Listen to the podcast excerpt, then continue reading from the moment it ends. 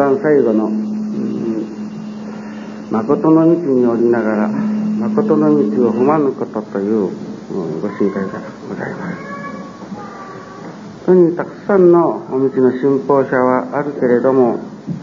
なら哀楽にもたくさんのご信者があるけれども、果たして、うん、誠の道におりながら誠の道を踏んでおる人がどのくらいおるだろうか。えー、誠の今日は道とはという私が感じ、また信ずるところを少し聞いていただきました。今日はどういうことをお話しさせていただこうかと、私の場合はいつも行き当たりばったりですから、えー、今朝あたりのご理解をいただきながら、今朝あたりのようなご理解を、えー今日のお祭りの後に皆さんに聞いてもらったら、みんなおかげいただきなさろうわってんと思って、不思議にね、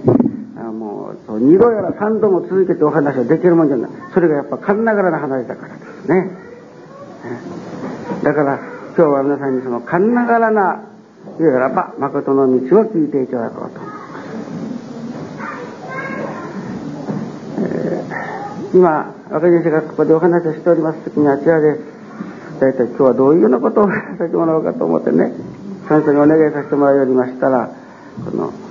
人弁にこうながらというね、いわゆる作という詩、作るという詩をいただくんです。人弁を書いて人ながらという、新人させていただくとみんながよく使う言葉の中に神ながら、神ながらということがございます。だから誠の道というのは神ながらな生き方をすることだと思うんです。神ながらな生き方、えー、そこから誠の道が分かっています。その誠の道をたどらせていただくと、やる誠のおかげ、真のおかげ、真のおかげというのは、あただどういうことでしょうかね。ご利益とちょっと違う。本当のおかげというのは、ね、もちろんおかげもいただかれ、えー、ご利益もいただかれるけれども、ね、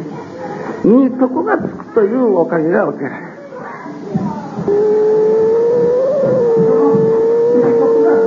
ことが人間の幸せと。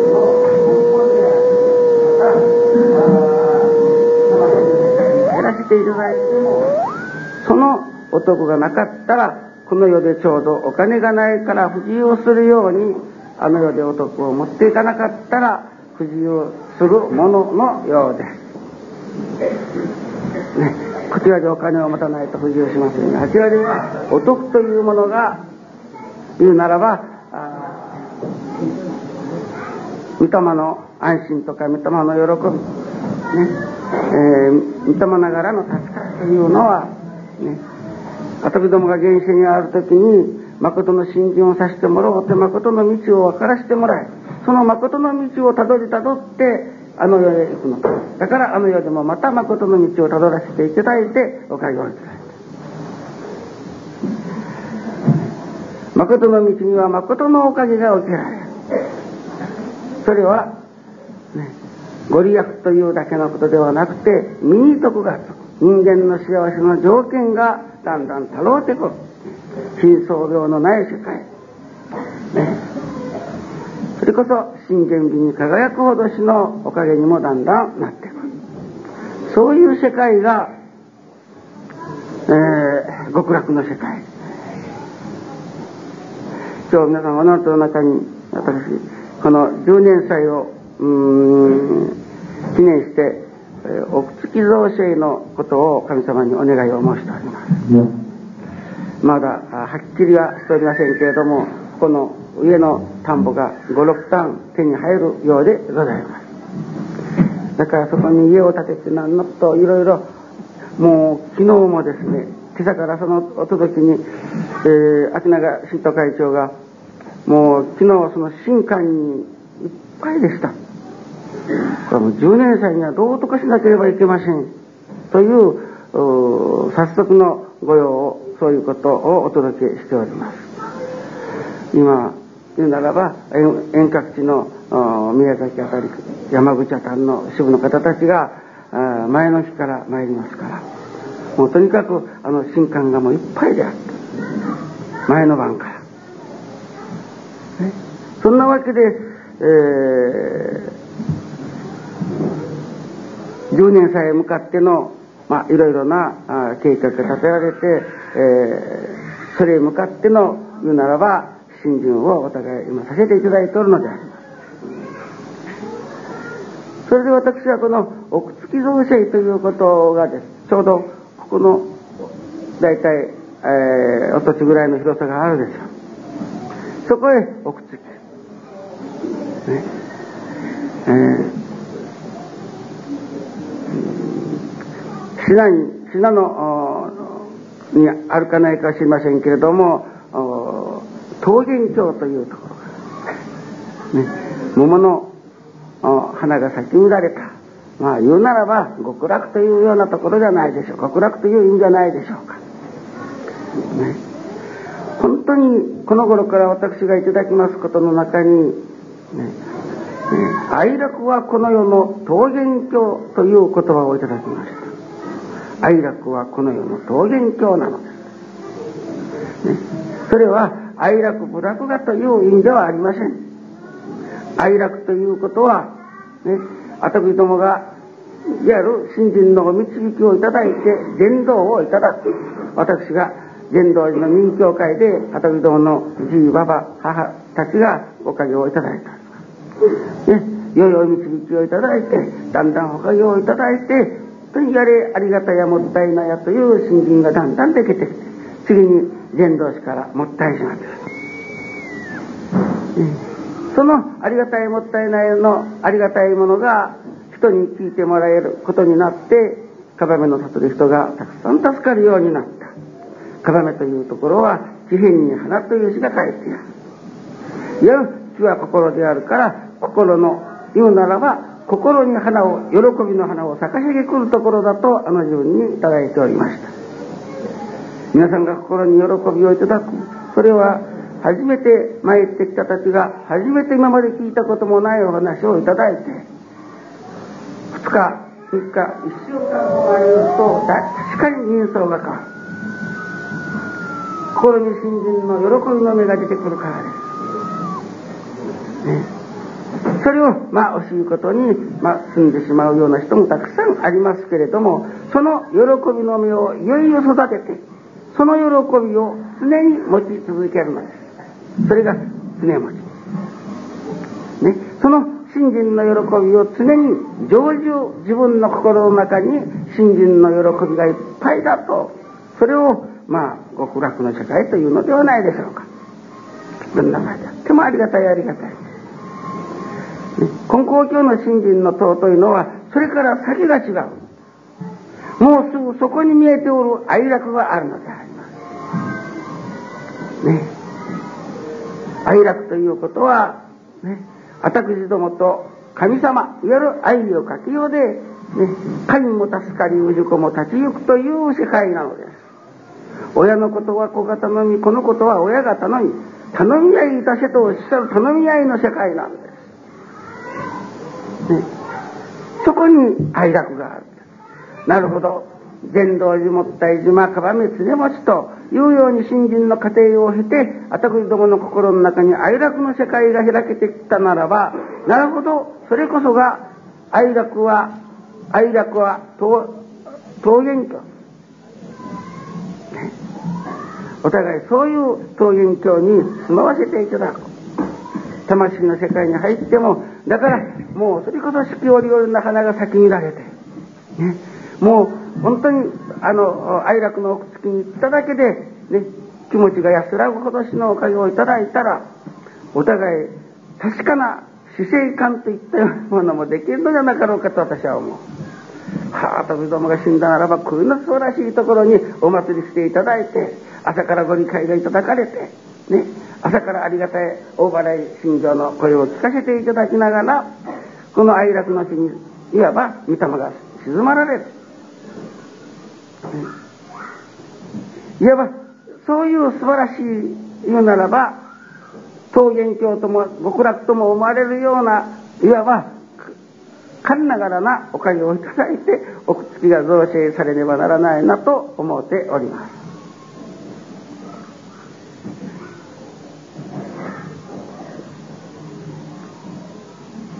そこでです、私どもが、ね、いよいよその哀楽世界に住まわせていただくことのために、誠の道があるのです。誠の道を踏みたどらせていただかなければ、たくさんの信心をする人はあるけれども、ね、誠の道を踏む人が少ないと、天地の親神様が競争を通してお嘆きになっておられる身を知れが、あのご神会が増えない。それは金光様に限りません。例えば一心を立てておかげをいただくとか、ね、真心を持っておかげをいただく。例えば三代金光様にある先生が、しかも私のような無学に近い先生だったらしいんです。これから布教にやらせていただきますが、とても私のような無学のものではあその助けようもない。どういう心がけにならせていただいたら人が助かりましょうかと言うてお届けをされた時に、金光様が、この道は親切一つで助かりますとね、それは親がこう思う切なる心を持ってお取り次ぎをさせていただけばよいというのです。私自身様は、誠で成就せぬことなし、ね、成就せぬその時は誠が欠けたと例えておっしゃる。誠でおかげね、一心で、または私どもの心の中にある親切心でおかげがいただけることが分かります。昨日は前夜祭の後が福神会ですから、えー、ここで商売のされておられる方たちの毎月じゅうごにちがつらいです。もう昨日はくたくたに疲れておりましたけども、私もその福神会に出させてもらう。矢部からあお茶の栽培をと製造をなさっておられます古川という人が参ってまいります。奥さんが大変な病気で、えー、難病してもう枕元から離れないほどの状態です。医者も油断はできんというところが、ちょうどご本部参拝が申し込んでありましたから、ね、もうそれこそ家内のことは神様にお任せして、そして自分はおかげをいただこう、自分はご本部参拝をさせていただこうと腹を決めた。そういうところが信心にはいるようですね。そういうところが人間心というものを捨てきって、それこそ神様に一心にすがって神ながら申し込んであるのだから、しかもご本部にお礼参拝をさせていただくのだから、そこにそういう勇気が出る。帰ってみて驚いた。近所回りしてから押しておられたという、ね、そういう例えばママよというような一つの信心の度胸とでもいうようなものがだんだんできてまいりますと、ね、そこに神様のお働きの場が生まれるのです。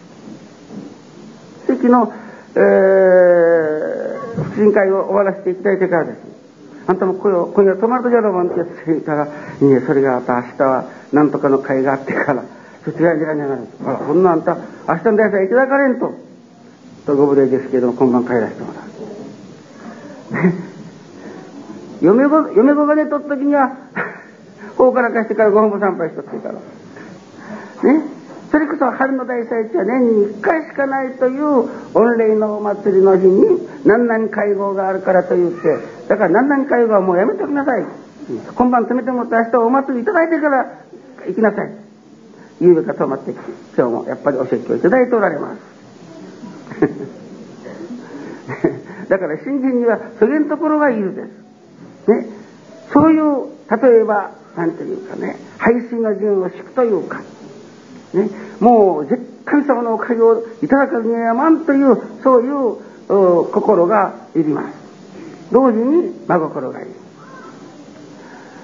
バイレンジさんの前に、うん、床屋さんがありました。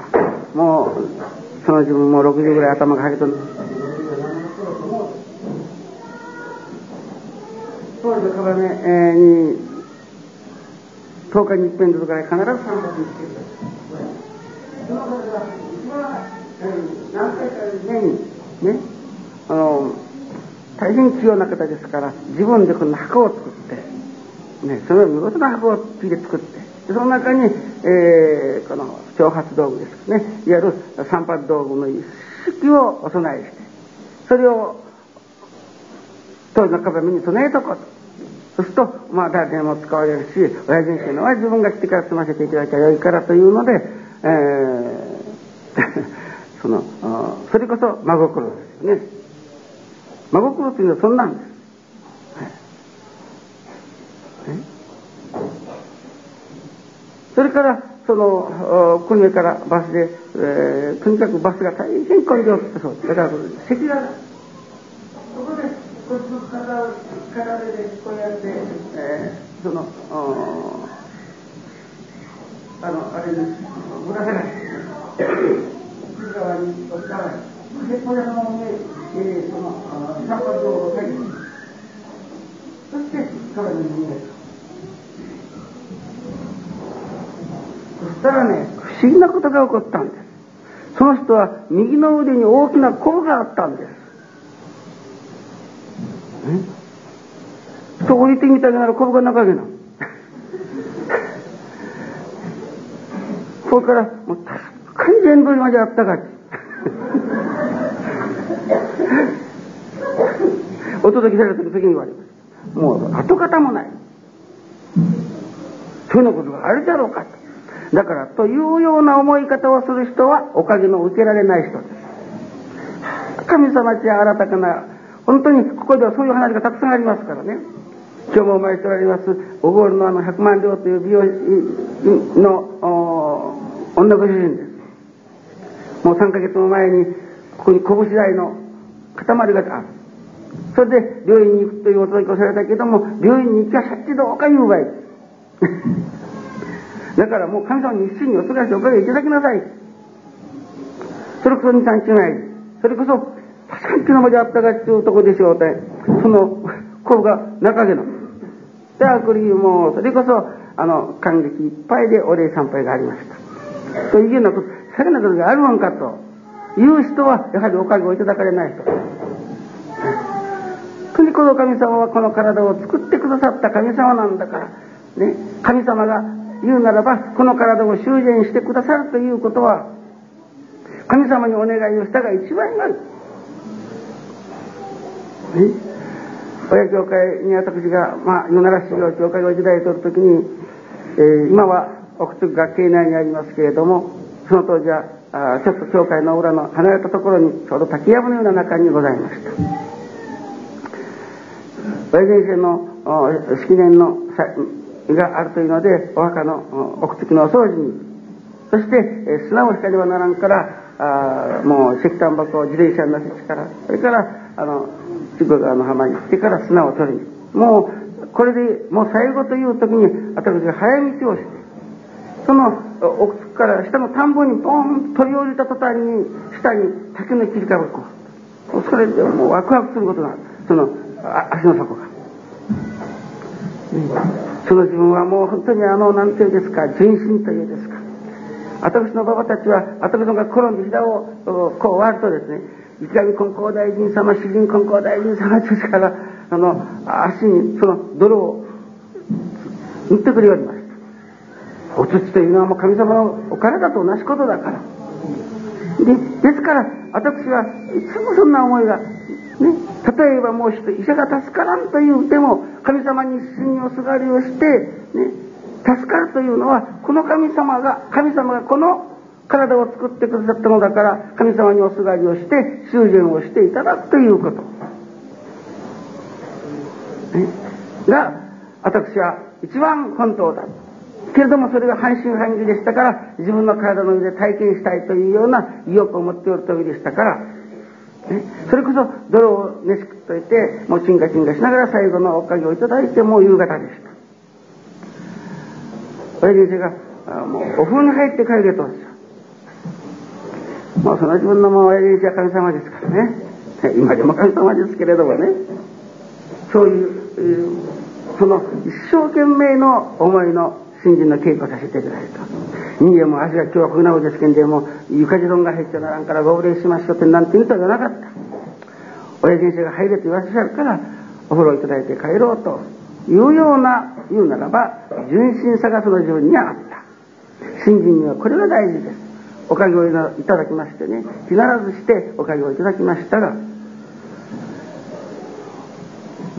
信心には真心が、ね、その床屋さんじゃないけれども、自分の真心が言うならばそれが形に表されてという時にです、ね、それこそ確かに全土締めであったが、ただ全土市から川辺の間にその長年の昆布が取れたというようなおかげにもなってくる。またはなら純真一途でです。それこそ親父を赤と言われても、それが本当に赤ですなと言うてみると赤になって見えるくらいな、私は純真さが信心には求められるところ。ね、やる、うん、もう例えば言うのがもうあそごしれんというように、例えば渋滞というような場合であっても、ことそれが神様のことであるならば、それはこと、もうそういうことは一生懸命していた、ね、神様の心を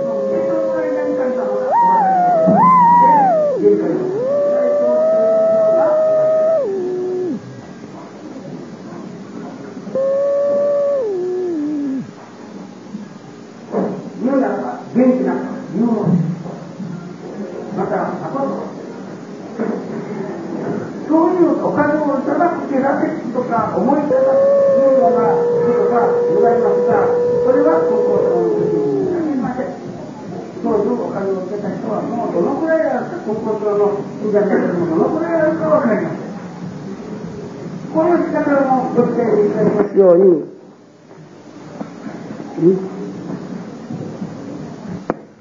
信心をすれば誰でも信徳が受けられるとおっしゃる。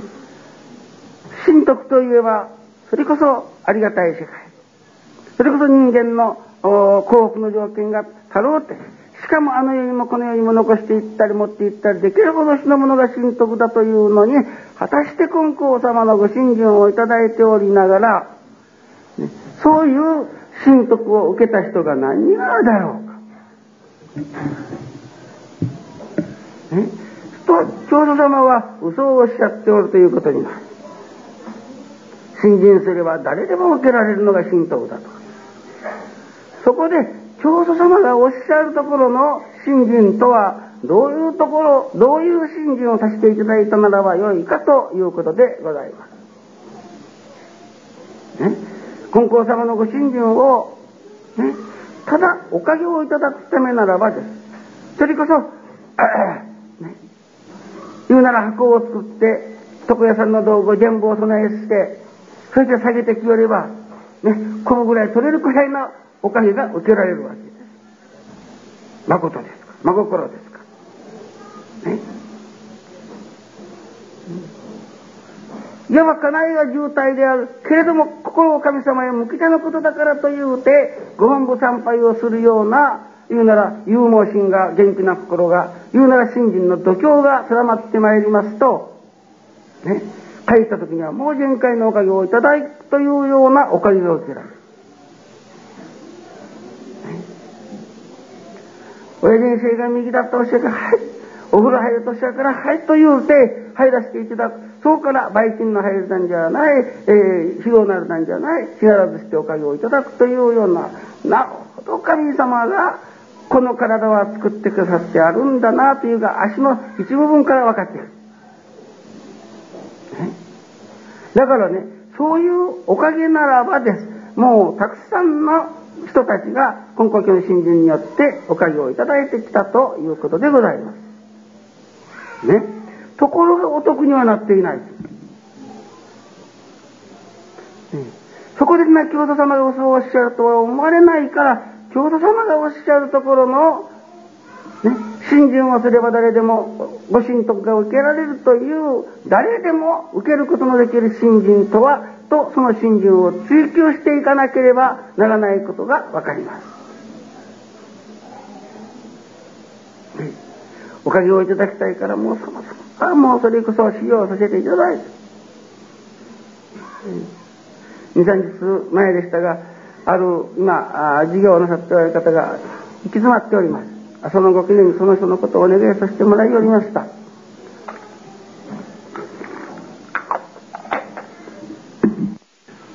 そしたら、私の信心に響いてくる、ね、それこそ、あの、歌舞伎のセリフの、いわゆる歌舞伎町でいただくんです。わけもないことという、わけもないことだということなんです。ね、あれは何でしたかね、えー、安中なんかというね、舞踊劇があります。安中の言うセリフに、わけもないことというセリフがあります。なぜ神様はわざわざ、私がいかに芝居好きだからと言うて、芝居の口調で言いなさらんで、もうそれはお前わけがないことだぞと。けれどもな、なぜ今、大きな壁にぶつかって、まあ、青息と息しておるか。そのことを私はおましていただいておりましたら、ね、お鍛えということをいただきました。神様が祈祷を手をってくださるんだというのです。さあまた売れたまた売れたということはおかげばっかりじゃないということです。ね、今日は宮崎首長が参ってきておりますが、に、みっかまえもどうもできない問題があった。もう禁止してんの、もうどうもできない問題。もう家族中が集まってね、もうどうもない、できない、どうにもできないという、今話をして、とにかく、バイデン氏のお取り次ぎをいただくより他にないという、まあ、お取り次ぎをいただいたところで、どう、願いようもないほどの問題でした。その時私は電話を取らせていただきましたら、ちょうど、あの、学の、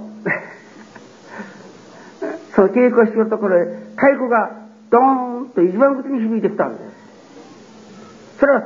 こちらの方からあの太鼓がもうじゅうにじ頃だったでしょうかね、晩のじゅう、うん、それがそのここから太鼓の音がドーンと響いてきたから、私がもうそのままを申しましたね。いかんいかんと言わずに、いかんと思うところもう一遍それこそドーンとぶつかれたという、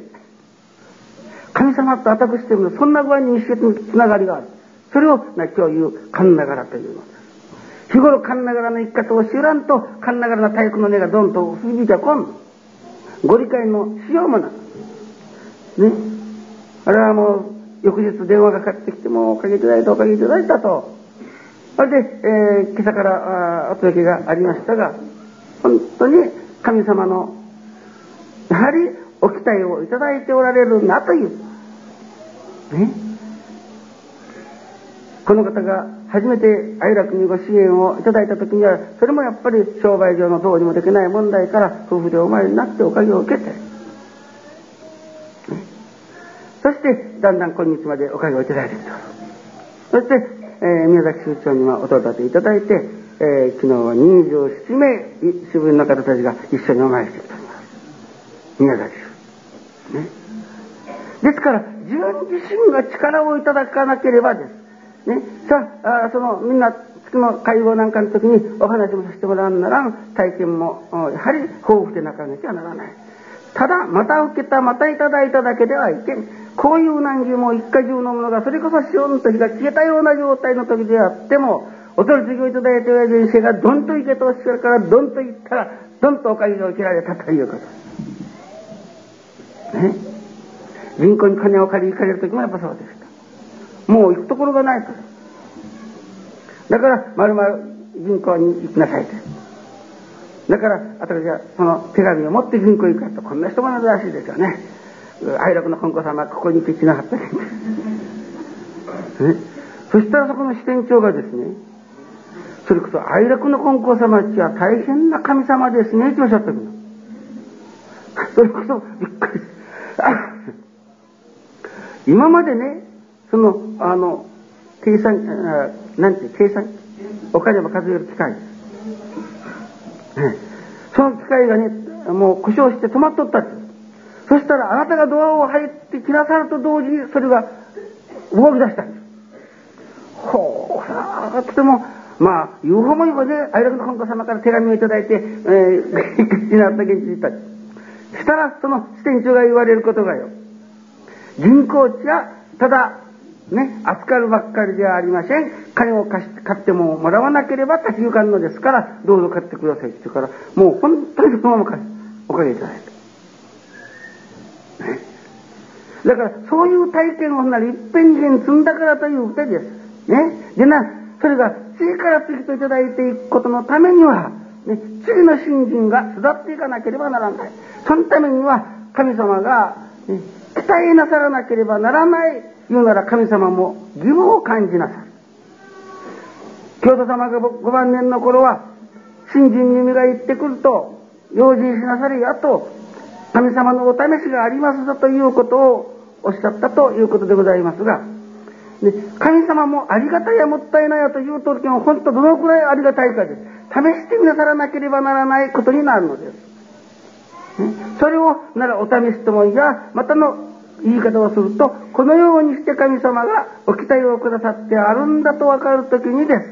それこそ叩かれりゃ痛いけれども痛いその手にすがってお礼が言えるということになるのです。ぼちぼち誠の信心になってきたんですよ。ね、誠の信心とはね、そういう期待にも鍛えられる。しかも先ほど申しました。もう私はおかげをいただくコツを覚えた。もうどんな時でも、もう神様にお任せして、ごんぼ参拝すればおかげがいただかれる。もうどういう時でもお心を持って恐れせすれば。もうどういう時であっても、それこそ馬鹿んこと、親父にその言われることに素直になるせいすればと言うただけではいけん。もちろん、それが誠の信心の内容には必須のものであり、絶対必要ですけれども、それでは、たくさんの根高教の信心をしてきた人が、そういうおかげなら誰しもがいただいてきておったんだということです。ね、そしてならおかげだけの世界で徳の世界というものを知らず、あの世にも持っていけない、この世にも残していけない証拠に子供が信心もしない、えー、親の時にはそれほど飛ぶ鳥を落とすようなおかげをいただいておっても、もう子供孫の頃になると信心の信心の毛もないことになってくる、ね、そこでですね、お徳をいただくということがどんなに大事なことか、そんならお徳をいただくということは、もちろんそれは誠の信心さえすればよかといきや、それまでのこと。なら、誠の信心とは、ということになるのです。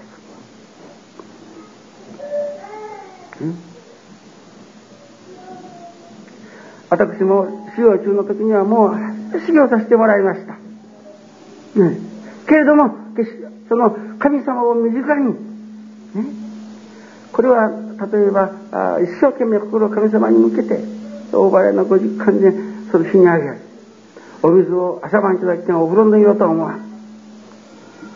断食から断食、そして、えー、何年間という一番のお解散で、えー、過ごさせてもらう。夏もなからなければ冬もない、夏服一着で過ごさせてもらう。もう靴は破れてこう口になったから、あとは下駄下駄ももう擦り切れれるようになるまで履かせていただいて、そしてあそこに病人があり、あそこに難儀な人があるというと、それこそ二里も三里もあるところをね、もうそれこそ喜びいっぱいでお話しに行った、ね、そういう時代にそういう修行をさせていただいたけれども、おかげらしいおかげにならなかった。ただ神様を感じるのは感じるけれども、ね、おかげにならん。そこで最後の切り札、神様私の上に起きてくる、どういう事柄でありましても、どういう問題でありましても、それをこんなことでは困ると向こうに教えられるようなことはいたしません、ね、それを合掌しておける。それをこれからの修行にさせていただくということになった。腹を決めるということは素晴らしいことです。あの自分に私は牙城がなくなったんだ、牙力がなくなったんだと自分で思います。うん、今私が着ております、あの、紋付きは、あの、梅鉢ですが、私のは大体これに輪が、ところが神様がそういう信心をさせていただくようになったある日、私どもはこの鉢を取る、輪を取るように、輪があったんでは大きくなれない、ね、枠があっては大きくなれない、蛾があっては大きくなれない。その蛾を取り外す、限りなく大きくなれる、ね、限りなく大きくなるために蛾が取れなければ、蛾よが取れなければならない。蛾情というのは自分の思いである。ああしたいこうしたいという思いを捨てて、ね、そこからねさせていただく、そのことが神ながらなんです、ね、今日私は作るという書をいただいて、作るということは人ながらで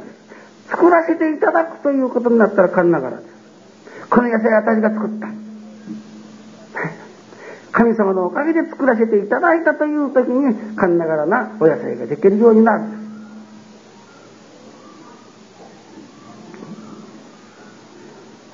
そういう言うなら神ながらな道を私が身につけていきながら、そして誠の信心のいる口に今差し掛かっているところですよ、ね、そこで腹を決めるということはです、ね、金を貸してくれと言いやならある、ね、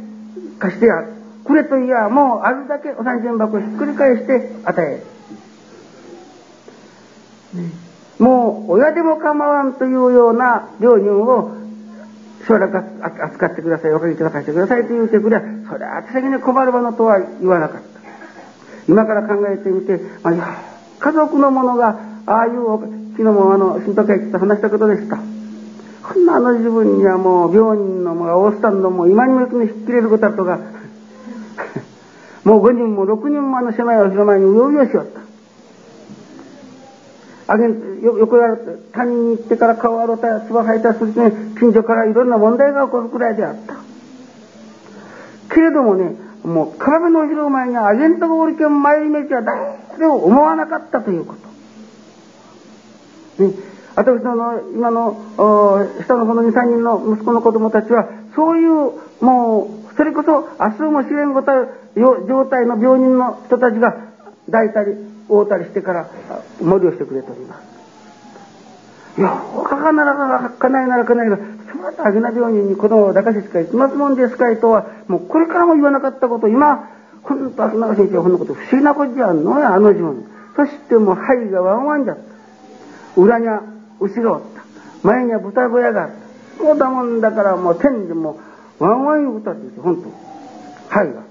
それでもねもう本当に不潔たらしいものを感じさせなかったということはもう素晴らしいことだと思う。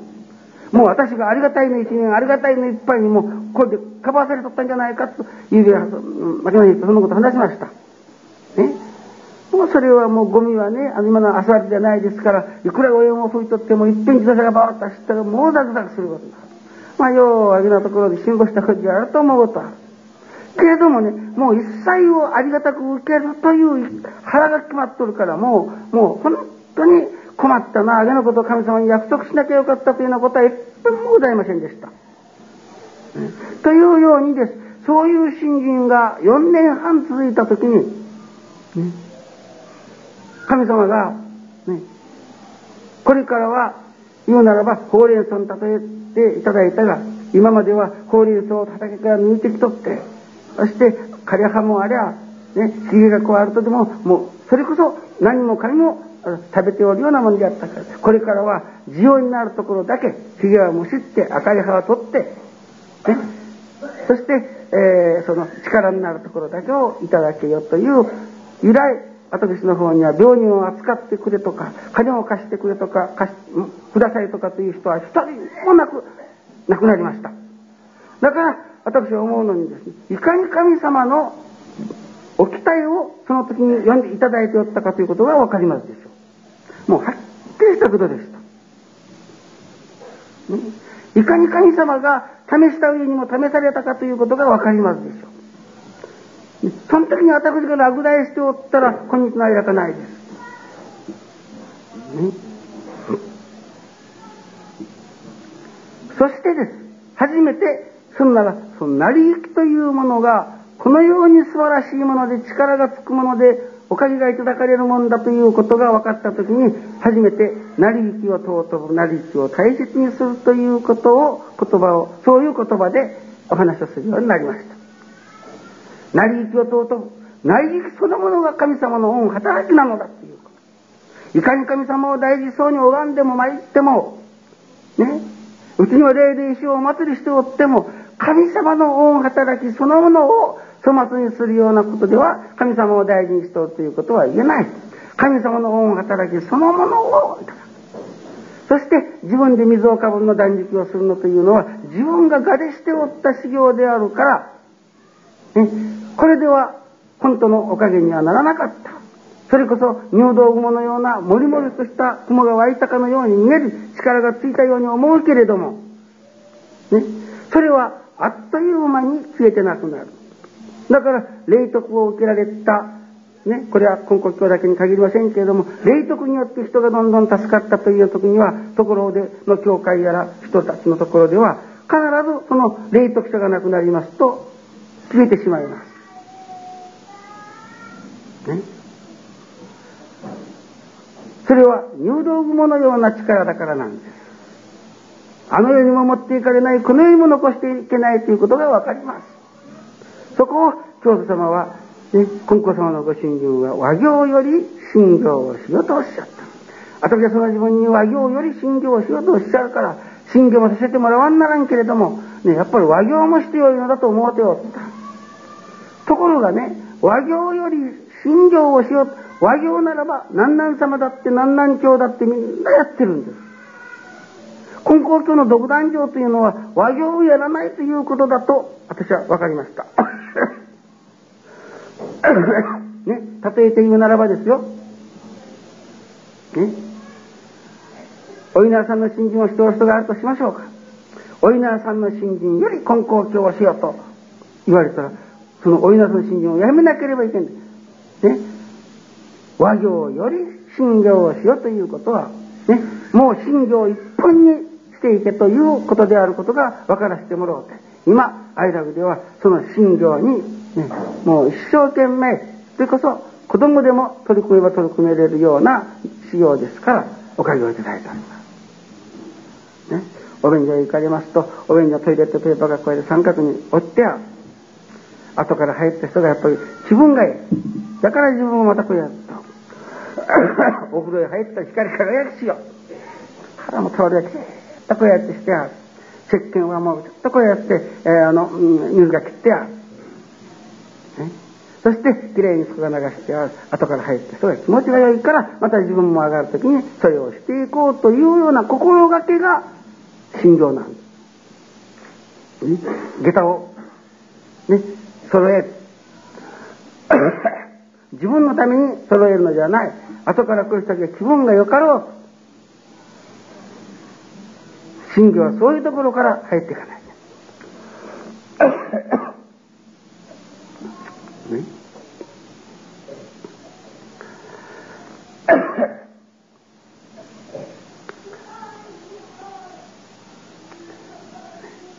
一切の働き、ね、それがあれもこれもということではない。あの、あの人の前にすることはいらん。あなたの前に現れてくるところのそれなんだ。あなたの前に現れてくる問題なんだ、事柄なんだ。それを合掌して受けていくこと。言うならば、神様があなたに求めたもう修行を合掌して受けようというのである、ね、今日のおのとの中にも、それこそ天地の中にはね、丸牛用丸牛用という働きだけしかない。これはテレビの子供ニュースのところでお話をしてました。この自然界という自然界にはもう一切を丸を知るにはおかん、何億年かかっても丸を知るにはおかんという働きがあるんだということ。その何日かの後にその話したら、今日は物理学者のお話があっておった。その物理学者も言うておった。自然界には一切を円満に知るにはおかんという働きがあっておるということを、教祖の神様はそこがお分かりになっておる。ですから例えばどういうきつい問題であろうが、腹の立つ問題であろうが、神様がこのようにして喜豊かになれよ、円満になれよ、と言うてくださるんだと思うけん、腹の立つこともありがたいお礼を申し上げる対象でしかない。それはいちいち腹がきょったけ、いつもあれでいうもう参加が四角になってしまう。ね、もう腹を立てんで、もう腹を立てちゃばからしかっていうことにならないか。ね、そういう働きだけしかないのだから。それをここでは一切が侵害というふうに申します。ね、一切の事柄に御の字をつけて、どういう事柄であっても御の字をつけていただく。ね、そういういただき方から信愛とはこれだということが分かってくるのです。ね、本当にあれもおかげであった、これもおかげであったと分かるようになると、本当の信者だとおっしゃるように。いわゆる誠の道をいよいよ分からせてもらって、本当の信者に少しもなってきたわけですよ、皆さん。ね。あれもおかげであった、これもおかげであったと分かるようになると、本当の信者だ。ね、そして、今まで、ね、お社の中にござる神様だけを尊いと思っておったけれども、神様の御働きそのものがありがたいんだと分からせていただいて、それを合唱して受けていくという言い方がよねんはん続いて初めて分かったのは、これが誠の道につながるんだな、これか誠の信心というのはここから入っていかなければいけないんだなということが分かってまいります。だから誠の信心とは言うならば、天地日月の心になること寛容だということだ。大変難しいから、もう、それこそ、今後の侵入するなんて初めましと。ね。天地日月の心になること、寛容なこと。なら、天の心とは地の心とは、日月の心とはという、言うならば、神の心を心とする生き方が始まっていく。ね。今まで難しいと思っておったことが楽しゅうして、ありがとうして、ね。たまには愉快で愉快でたまらない。ね。それがね、いわゆる自然と調和した生き方を生み出していくというのですから、生み出されていくたんびに心の中に喜びがいただけるのです。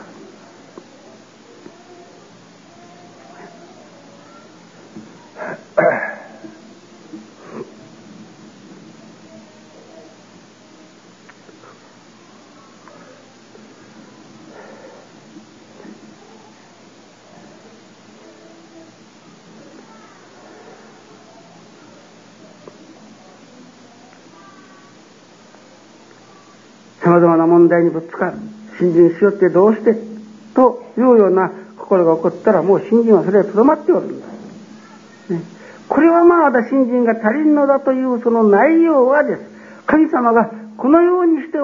腹の立つ問題を受けて向こうへ行こうという生き方だから、神ながらのだから神ながらのおかげにもつながってくる。なるほど、これが誠の道だということが分かってくるんです、ね、愛楽理念とはね、今日皆さんに聞いていただいたような、ね、もう本当に見やすい、誰でも行じられる、ね、それこそ、ね、とてもそれなことが人間生身でできるかというような戒律でもなからなければ、ね、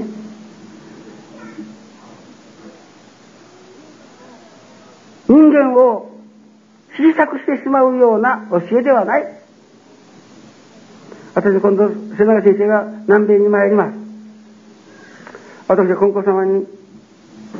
ビリグイというところは小さな町だそうですけれども、ビリグイ布教のことじゃなくてから、金子様にね、南米布教をお願いいたと申しました。金子様、大変お喜びになったそうです。そしてもう、なかなかとご理解くださったそうです。ね。あちらへ行ったら、もうそれこそ、ね、その南米中の人間が本当に助かる、ね、いわゆる我が心時代、我が心の世界が、ね、南米の地に広がっていくところのその種をまきに行くのだためには、言うならまずはならビリグイの町が、ブラジルが、ね、まるブラジルならブラジル国家のことを本気で願えるというふうにま申しております。